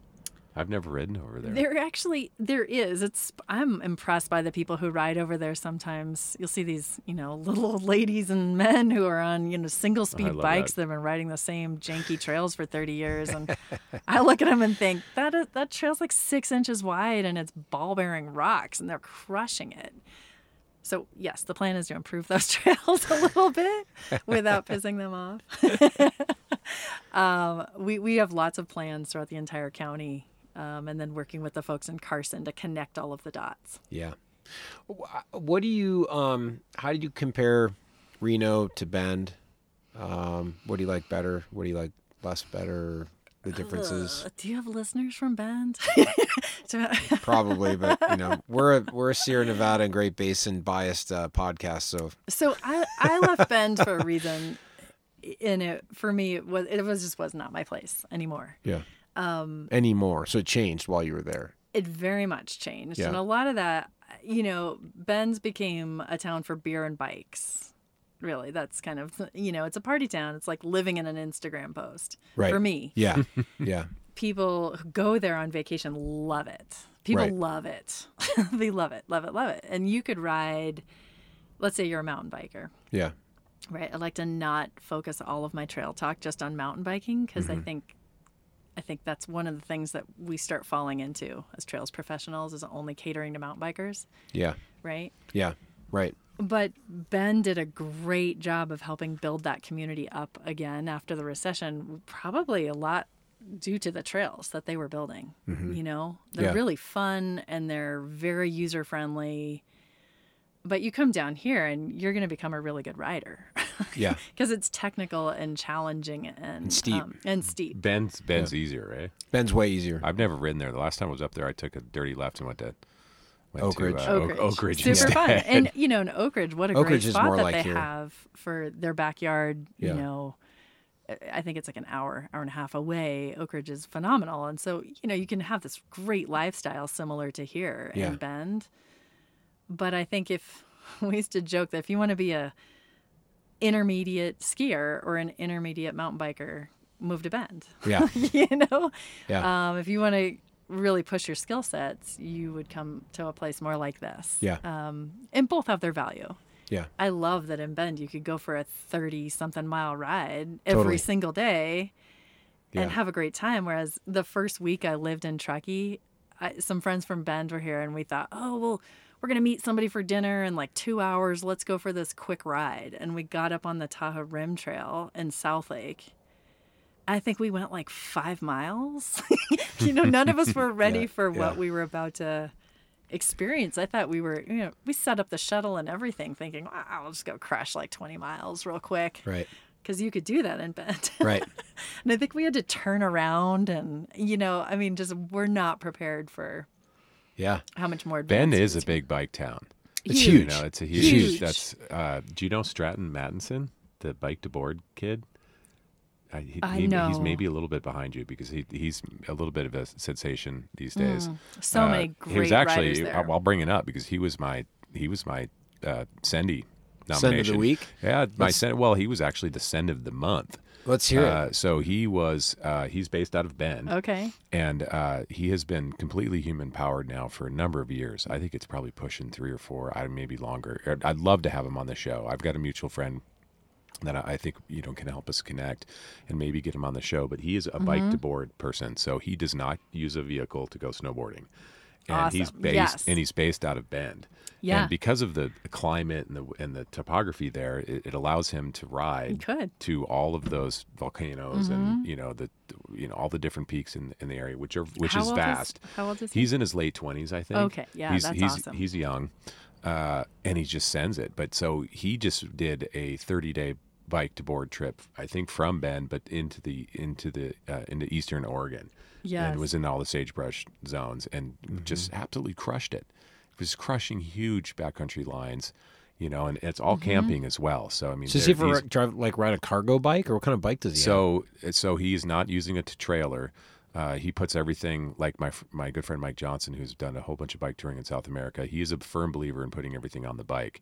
So he uses uh, ski straps, which I'll give uh, Kurt a shout out right now. He's got his little he's got his microphone uh, uh, I thought you'd to. I thought you'd appreciate that. Yeah, I know. I, I noticed it right away. So yeah, nice, good work on the ski strap. But no, he he he straps everything uh, to his bike with ski straps and panniers. Yeah. and, So and cool. carries carries everything. And he and, but he just did 30 days uh, on the bike. And just crushed a whole bunch of lines, and it's just so it's in, super inspiring. What's his what he Insta- does? is he- yeah, everybody needs to check him out. I mean, that's actually how I found out about him, uh, other than through some mutual friends. Uh, his Instagram handle is Cascade Connections, Cool. and and he just absolutely loves that area, and just is a firm believer in what that zone has to offer, Okay. and especially for him to be able to ride to everything Yeah. that he skis. And you can Uh, have a multi sport day there. Yeah. So Oh yeah. It's- it seems like easily. every day, like he's multi-sporting every day. Yeah, you can multi-sport and Bend easily. When I moved to Truckee, you know, I was dating people and eh, these guys were like, What's up with you and the multi sport? I was like, Let's, we're going to pack the paddleboard and the skis and the bike. And they're like, Let's just pick a lane and stay in it today. And I'd be like, But why? We could do it all. And that I brought that from Bend. and when Bend. now when I go visit my friends in Bend, I'm like, do we, does anybody sit down ever? you know, the everyone is always rallying these multi-sport days. We're like, well, first we're gonna ski, and then we're gonna bike, and then we're gonna hop on our motorcycles, and we're, you know, and that. What's That lower? sounds like good living. It seems lower impact. I mean, it's lower impact recreation there. Like you know, you were saying, I, I've been to Bend with the single speed, do a 50 mile single speed ride, Mm-hmm. and it's like no big deal. Like you did a 50 mile single speed ride here, you'd be hating your hating yourself, Right. you know. But you can do those. You'd be angry. I, yeah, Angry. exactly. That's where the I mean that's where the angry single speeder came from. Was just doing a 50 mile ride in the in the Sierra Nevada on a single Mm-hmm. speed. Like, what am I doing? But you know, in Bend, like the skiing, right? Like Bachelor's, like super accessible. It's you know easy to get to. It's easy to ski on. Mm-hmm. I mean, it's relatively easy. It's it's volcanic terrain. So volcanic terrain is a long approach, right? broad. It's Yeah. broad and it's gradual, and then you when you get to the crux, it's steep. Mm-hmm. But leading up to it, it's totally like mellow and for miles and miles and miles. Whereas in the Sierra Nevada, right, it's it's more just right out of the gate, straight up. And so, yeah, It's a yeah. I mean, they're so different, and I have love for Bend and that whole area. And I mean, honestly, that's where my closest friends are. But they're still up there. I felt crazy leaving community that I felt so close with and coming down here. But man, I get around Granite, and I just feel like I could That's the climber in you. bliss out. I know, and I don't even really climb anymore. But I, uh, man, I love Granite. I love it. you don't climb anymore. I don't, not really. I would, I would if I had the setup. Well, Oh, just you don't have the gear. Is that the only reason? no, I have the gear. I I had um, a shoulder injury. Oh. I had a pretty bad shoulder injury and um, have lost kind of a lot of people in the climbing world. Oh, yeah. Over- you know, and so at some point it starts messing with your head, and Yeah. at some point the fear factor outweighed the fun factor. I Yeah. still love mountaineering, you know, more Yeah. um, mountain travel, but the Yeah, that's where I'm at. vertical rock climbing, and also I, my favorite type of climbing was crack climbing, which is you know Mm-hmm. Utah, uh, and which is funny that scares most folks, but Yeah. a little far from Utah. Utah and Yosemite. Yeah, Yeah. yeah. Uh, are you familiar with the Enormocast? A Normo cast? Yeah. No. Oh, okay. When, when were you rock climbing? Uh, I pretty much quit around 2005. Okay, so it was Yeah. before.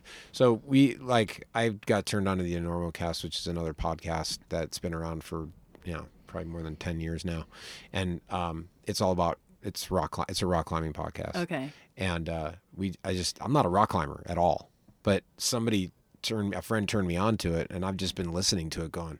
I- I mean, Chris Kalous, the host, is amazing, and just the I think what I love about rock climbing, even though I don't do it, is just there's so many parallels between mountain biking and skiing and snowboarding and surfing and the things that like we talk about on Mind the Track that carry over to the rock climbing world.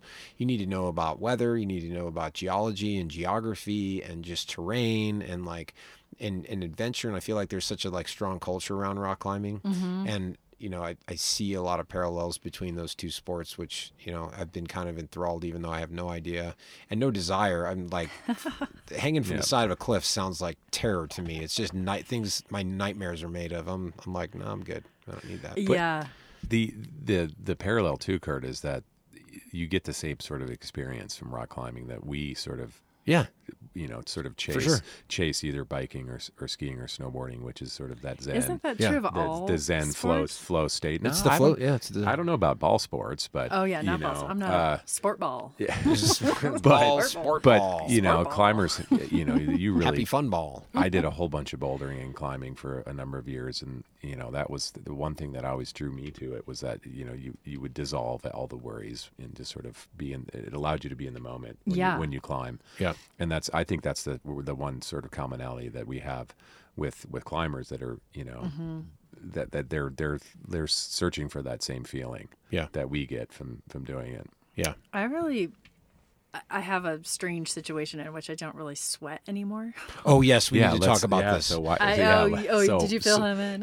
I did. Yeah, I mean that's That was one of the first things I said to Tom about her, oh. about you. He was like, "So what's her deal?" I was like, she "She, was struck sweat." by lightning, and Lightning, she doesn't yeah. sweat anymore. It's insane." she So builds trail and is a core lord and doesn't and sweat sense. anymore. And All right, let's hear this That was the story. premise that I well, got. my point to even bringing that up is because I, I really switched to water sports in the summer. And so, though I know you as a mountain biker, right? Yeah. And half the people that I know that we'll, will mention Yeah. that we share in common are mountain bikers. Right. And my people are mountain bikers. Right. And I rarely mountain bike with people because, especially in the summer, I don't sweat. Hence why I need an e-bike sponsors. if anybody wants to give me a free e-bike, You're on the wrong podcast. We have one sponsor. you could buy a used one maybe Um, yeah, on yeah. Sendy.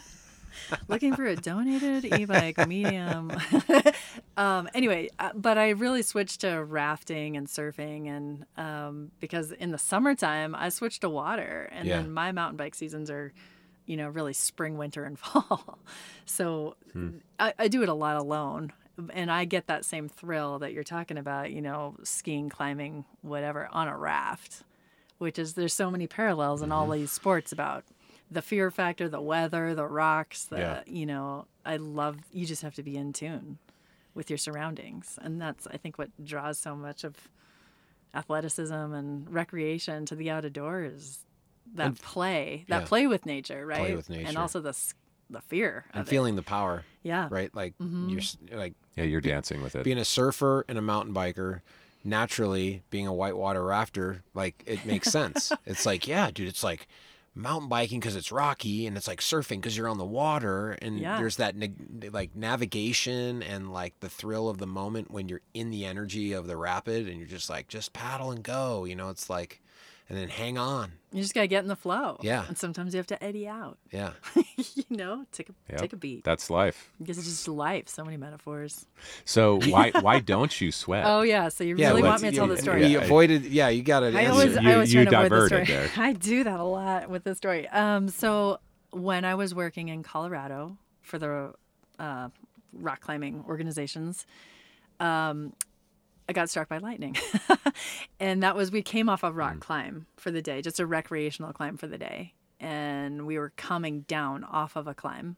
Were you above tree line? Yes, fourteen thousand feet Oh, okay. in yeah. the Sangre de Cristo Mountains Oh God. where I drove that Volkswagen van. And I was with two men who are unfortunately no longer alive. Um, not not because of this incident, but uh, so this is one of the reasons they were my main climbing partners. So now there's this a sensitivity around the whole thing why I don't climb related to that. But uh, I used to be, and I still am to this day, very good at running really fast on scree fields and boulder fields. Whereas these guys were legit world class mountaineers and wearing boots. Like they, they took off their climbing shoes and put on their boots because we had packs. And I was I've always run in like little running shoes or you know kind of approach shoes, and so I was just so far ahead of them, and got to this kind of scree field, and that slowed them down. So I, I had a lot, a lot of space between us, and according to them at the time, like I it was a direct hit. I got struck and blasted. I don't know, 30, 50 feet forward Whoa.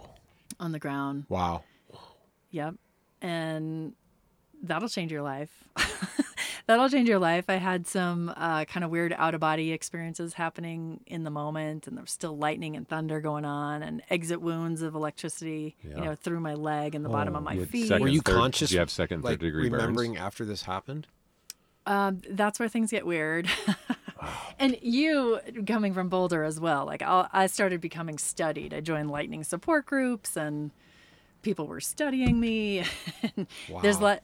It's actually not as uncommon as you would think. My brother's Oh. my brother's been struck by lightning. Yeah, and you know how they say, "Oh, people don't get struck, or uh, lightning doesn't strike twice in the same place." It does. Oh, yeah, it in does. humans, like Yeah. it will strike the same human twice. Yeah. And so it's that chicken or the egg, right? Like, was I struck because of my EMFs? I don't know if your brother's ever been tested for EMFs, but I don't um, know. we all have them. We all have like an electromagnetic Elec- field for- or yeah, force. mhm. But chicken or the egg, you don't measure those, right? It's not part of your like annual checkup from the doctor. What are your EMFs? I think we should do that because of cell phones and right. what how that's all affecting us. But hmm. was I struck because of my EMFs, or were my EMFs higher after that because of being struck? We'll right. never know. Right. Right. And you Wow, man. I know there's a lot to uh, take it's, in there, and there's always so many questions. I've I've answered them all. You can't surprise me with one. were you were you the tallest thing in the area when you were running across that scree yes. field? Yeah, I was running Alpine Tundra. Had yeah. just come out of the scree field. Thank goodness because I wasn't on rock. I was on tundra. Yeah.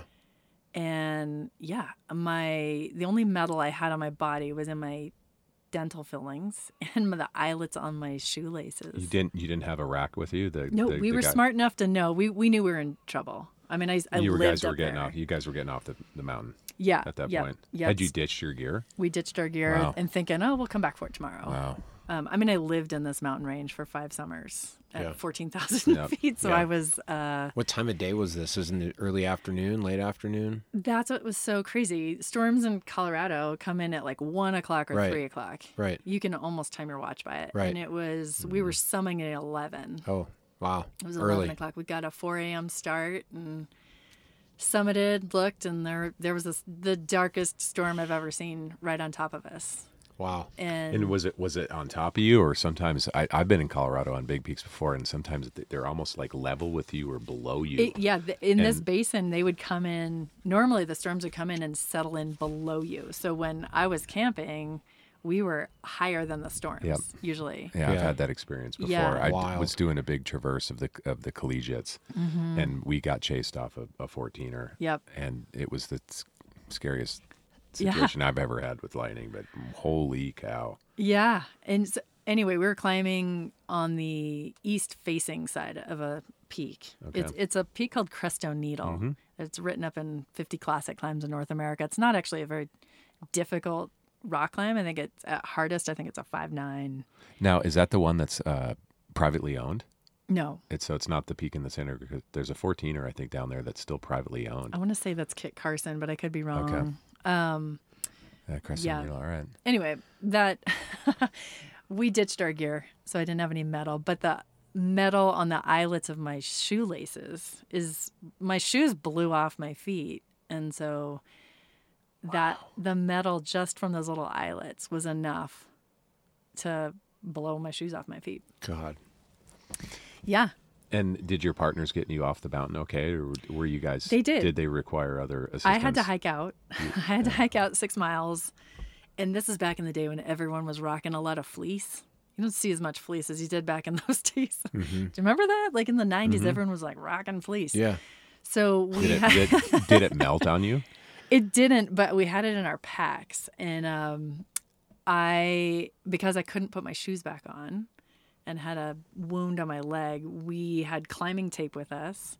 And so we took all of our fleece jackets and shirts and, and basically made, made, like big ball made booties booties wow. out of tape. That's and then smart. I hiked out six miles to where the truck was. And then we wow. drove, but my heart rate was really low and I just felt super calm. You weren't having, you weren't shocky? I well at first I was when I this is where things get weird and people this could take us down a this could be a whole different podcast about where this goes but the um there was a moment when a man who was with, climbing with me he was standing above me and he was talking to me. And it didn't it didn't register that I had been struck by lightning. But I remember looking at him and there was lightning and thunder and hail and seeing his mouth moving and knowing that he was talking to me and then I became really aware of the fact that I was responding to him. And then he would laugh and say something. Like we were having a conversation. Yeah. But the me that's talking to you right now was thinking. Of, it was a little out of body. How am I having a conversation and having this thought at the same time? Mm-hmm. Like, I don't understand how. I don't even know what I'm saying. Yeah. But my mouth is moving. he just was having wow. thoughts independent wow. of my mouth and my body. you know, so then this really loud crack of lightning hit and it was like that kind of adrenaline burst and I realized, wait a minute, we were in danger. We were running. And so I jumped up and started running again. And I think they realized, oh, she's in shock. and they started screaming at me to, you know, sit down. And then they told me, hey, you've been struck by lightning. Wow. You know, Um, and then we were, you know, we're all of us medically trained and kind of knew what we were doing. And so they took my vitals and we walked out. And the worst part about it was really having to get my legs scrubbed out every day for almost six weeks. I'd have to go into this doctor and they'd take this all Brillo right. pad thing and scrub out my and leg. Do wound care for you. Uh. Yeah, that, that was rough. But I wouldn't really realize the effects, like the lack of sweating or the other things that happened for a long time it and it was only through listening to other people who had been struck by lightning where I started piecing things together like yeah my teeth my teeth aren't the same and hmm. yeah it was it took a long time so in the mount so as a result now you don't ride, really ride mountain bikes that much in the summer because you I overheat you really overheat fast. really fast because mm-hmm. you don't sweat I don't sweat it has to be cold or I ride super early or really late when wow. everyone else is kind of done is yeah. when I'm going out yeah. Have you had heat exhaustion because of that before? Like where you didn't sense it or yeah. know? Yeah. And it's not fun, you know, to try yeah. and ride with people and um, I'm turning beet red and everyone's looking at you like, oh my God, you're getting so red. And then I get embarrassed, so I get redder. And it just, it just is, it's a snowball effect. Yeah. yeah. You wow. do need an e bike then.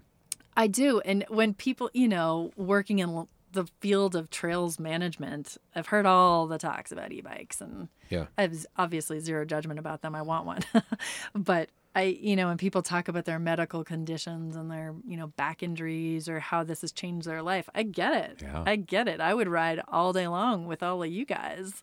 Yeah. you know, yeah. if I had one, and I'd say yes more often. Yeah. I would have said yes to you the other day when you invited me, Kurt. But it was it would have been a perfect day. it was yeah, it was a beautiful day to go for a little a bike ride. Mm-hmm. Yeah. yeah. I think that same day, Powbot was out skiing. Oh. In Deso. Just just yesterday. Just the, yeah, that was. Was yesterday. that yesterday? So, that yeah. was yesterday. It feels like so long ago, but that was yesterday. Yeah, yeah. I had the last last hurrah for powder maybe of the year. Yeah, let's talk about that. that for a minute. You say that. We keep Holy, saying it. I, we keep saying it, but you know, I, I mean, it's my partner that I that I hooked up with out there. We were just totally reveling in the fact that we've both have sort of dedicated our lives to skiing the west shore of Tahoe, you know, for 20 plus years. And he and I both were commenting that I don't think we ever remember a year where we've skied POW on the west shore for now seven months. Wow. It started in November. Are you still enjoying it? Are you oh, loving yeah. oh it every time? I walked for I hiked for eight hours yesterday to go fill my cup. Yeah, yes. have have not have not gotten enough, and it was just an absolutely magical day. You know, and and, and I, the one thing that I'd like to sort of convey to the listeners was that uh, winter was not over at all when we were we you know we walked out to Dick's uh, from from Maggie's from Bayview uh, there at Emerald Bay and it had you know it's been snowing we've been having weather and it's it's been snowing but it had snowed a, you know a good foot out there maybe more. And then uh, you know when when I approached Dick's there was some uh, a fair bit of wind loading going on and there was some uh, some natural av- avalanches that had happened I think maybe a day or two prior and then again the, the maybe the night before we walked out there. And so my hackles were up a little bit and I was like holy cow this is you know it's it's full on winter out here and uh, I ended up ski cutting a rather big avalanche off of Dick's. Mm. And I'd have to say, of all the backcountry skiing I've done this year, this was the biggest avalanche that I was involved in all year. And it happened on May 7th. Yesterday. Wow. Yesterday in Yesterday. Tahoe. And, uh, you know, I, it was a little bit of a spooky one in that I, I had my, my hackles were up and I had uh, uh summited Dick's and uh, had gone over to the zone that I wanted to ski and had sort of just sort of traversed the ridge a bit and and was you know just sort of wanting to wait the, the, the it wasn't quite a cornice but I could tell that there had been a fair bit of wind loading. And so I had jumped around and you know you know more or less tried to do a bit of a ski cut and and and didn't get any results. And I ended up walking about another 10 or 15 feet away and looking to the to the southwest and taking a couple pictures of, of pyramid and, and the lake aloha basin and then turned around. And in the 35 40 45 seconds to a minute that i had you know had done what i thought was you know had managed the top of that slope it it then went. And it was really spooky. Wow. you know and it went yeah. it was a one and a it was a d one and a half almost a d two. Uh, it was enough to bury a person and it and it it didn't quite run all the way to dick's lake but it almost did. And uh and you know it kind of spooked me a little bit and i was like all right well, May seventh. I guess I, I, guess my you know my hackles up was was you know was serving me right, and that I did my due diligence, and then it just the, the thing was is that the result didn't happen right away, and that's that was something that I don't think I've I've ever experienced in, in all my years in the backcountry. But anyway, we ended up uh, I ended up hooking up with my my friend Andy. Uh, ended up walking out there, and he was about an hour behind me. But we linked up and did two two laps on Dick's, and then skied Janines on the way out, and it was just an absolutely blessed day. May seventh, full full full day, eight hour day of powder in Tahoe. That's awesome. Pretty pretty special. But it's pretty cool. Uh, you know, I'll just say again one one more time for people. You know, the the the avalanche you know centers you know the sierra avalanche center here in, in tahoe and mm-hmm. even the one in utah and the, pretty much every avalanche center in north america has, sh- has shut down their observations and forecasts for the year but uh, we keep getting snow and we keep getting avalanches so you know don't don't ever let your guard down is that mostly due to funding? I, you know, I don't know. I, it, I think it is, and I, I, but I'm surprised that some places don't go longer when the when the season requires it. Mm-hmm.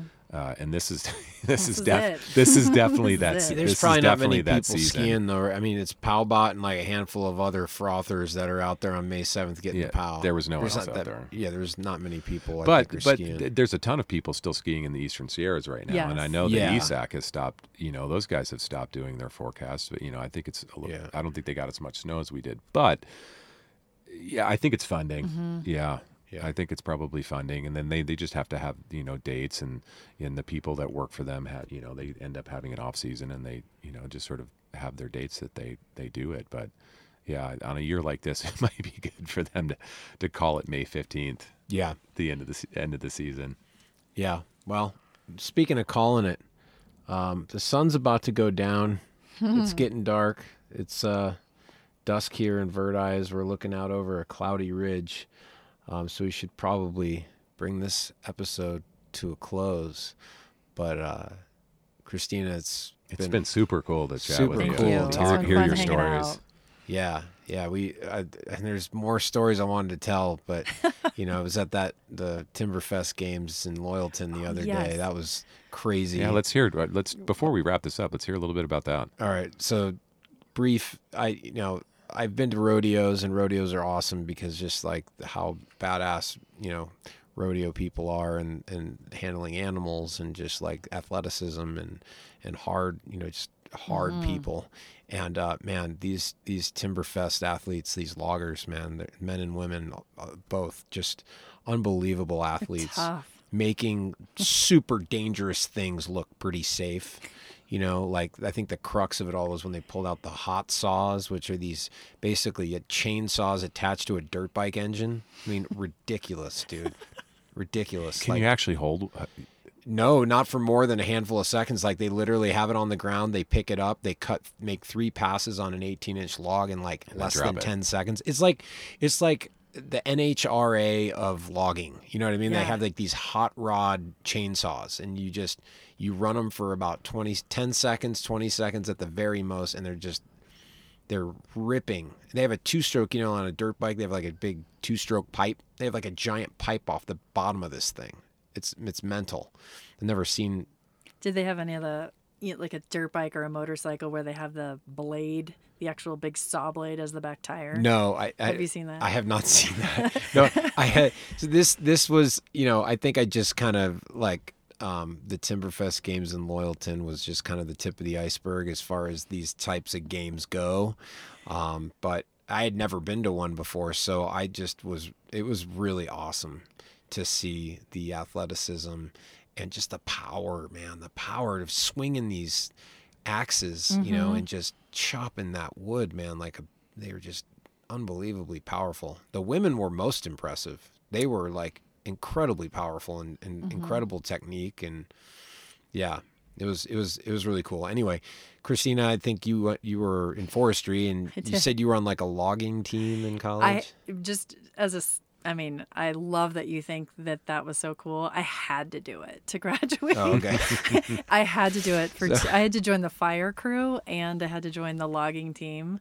Yeah. And this is just to go back to the Volkswagen van. I mean, I was such a like California hippie girl in a forestry school that my what do they call it? An event. You know, the thing that I took on during these logging conclaves was log rolling in the pond yeah. because I didn't want to do anything with saws. Right, right, right. Yeah. but I, Smart. you know, they they call them conclaves. Yeah. And you, you know, join other schools and have all these chainsaw events and people running up logs with carrying saws and. Yeah. I would probably be over like in the back smoking a joint and like rolling, rolling on a log in a lake, you know, in boots. that was more my style. Uh, all right, so to summarize here tonight, Christina Thayer was into logging. She was into van lifing, way ahead of its, you know, trendiness for 20 years. Hairstylist, uh, interior designer, uh, rock climber, kayak, uh, whitewater rafter, um, dirt biker, mountain biker, uh, uh, trails master. sounds ridiculous. Um, uh, cook, cook like a chef, probably a chef. She probably did some chefing. Um, what, uh, what else am I missing here? Am I missing I anything? don't know. Just sign me up if you, you know, got some cool yeah. things. I just sound like I have career ADD when you lay it all I, I like love that. people with career ADD. I'm the same way. It's like that's what makes for inter- interesting yes. human beings. You know, trying doing doing different stuff. Now, how can people find you? What's your Instagram? You, Insta- I guess. Okay. Um, and this is funny. My Instagram is. You should write this down. I love that. Yeah, you should write this down. But that comes from so many times in my life where I'm having conversations like this, and people are like, "Oh, hold on a minute, I should write this down." Yeah. And then, or I say that, like, I should really write this down. And it's turned into a Laurel and Hardy skit where when someone says, "What's your Instagram?" You should write this down. You should okay. you should write this down, and they're like, "I'm ready. I got a pen." like, no, no, it's you should no. write this down. and I didn't mean for that, but That's it. So I have funny. that interaction That's a lot. Easy to remember. Yeah, you should, you should write, write, this down. down. Find me. And uh, and one thing we like to ask all our guests at the end of the show is, uh, mind the track. What does mind the track mean to you when you hear the term mind the track what kind mm. of what first comes to your mind it could be mind anything. the track. I think on a more philosophical side of it okay. um not in the like stay in your lane kind of way mm-hmm. but i really see it as the um know the path you're on. Yeah. Just understand the path you're on and where are you going. Yeah. You know i read in a really cool book that there's a difference between trails and paths. Yeah. Have you heard mm, this? No. And a a path leads to something, and a trail is kind of you know there's not really there might not be an end and a beginning. Yeah. Because it, it might connect with ends. something else, but you yeah. don't say I'm going to take the trail to happiness. You right. say the the path to path happiness, or you know, right. but that a path leads to something. Ooh, I like this. So when you say yeah. mind mind the track, for some reason I think of kind of like a path. Yeah. And where where are we going? Yeah. Yeah. Mm-hmm. I love the philosophical answers. Yeah. Because I could take it in, I mean, I work in trails. I could take that in so many different sure. ways or skiing yeah. tracks and bike tracks. But yeah, the yeah, polit- political. The political stuff. The, you could take it stuff, in, you know, so many things. But really, yeah, I want to know what's your course. Yeah. nice one. Mm-hmm. I like it. Well, Christina, thanks again for joining us here in the, the back of the old Sunrader here on the river. Thanks. I'm so happy I made it to the inside. Yeah. yeah so cool. It's way cooler than did, you did a little imagine. bird watching here tonight. Yeah, we saw a bald eagle. That was insane. I yeah. love it. Great way to spend an evening. Good. Yeah. Well, thanks for listening to episode number nine of Mind the Track with our guest, Christina Thayer. Until next time, get out there, get deep, and put your mind in the track.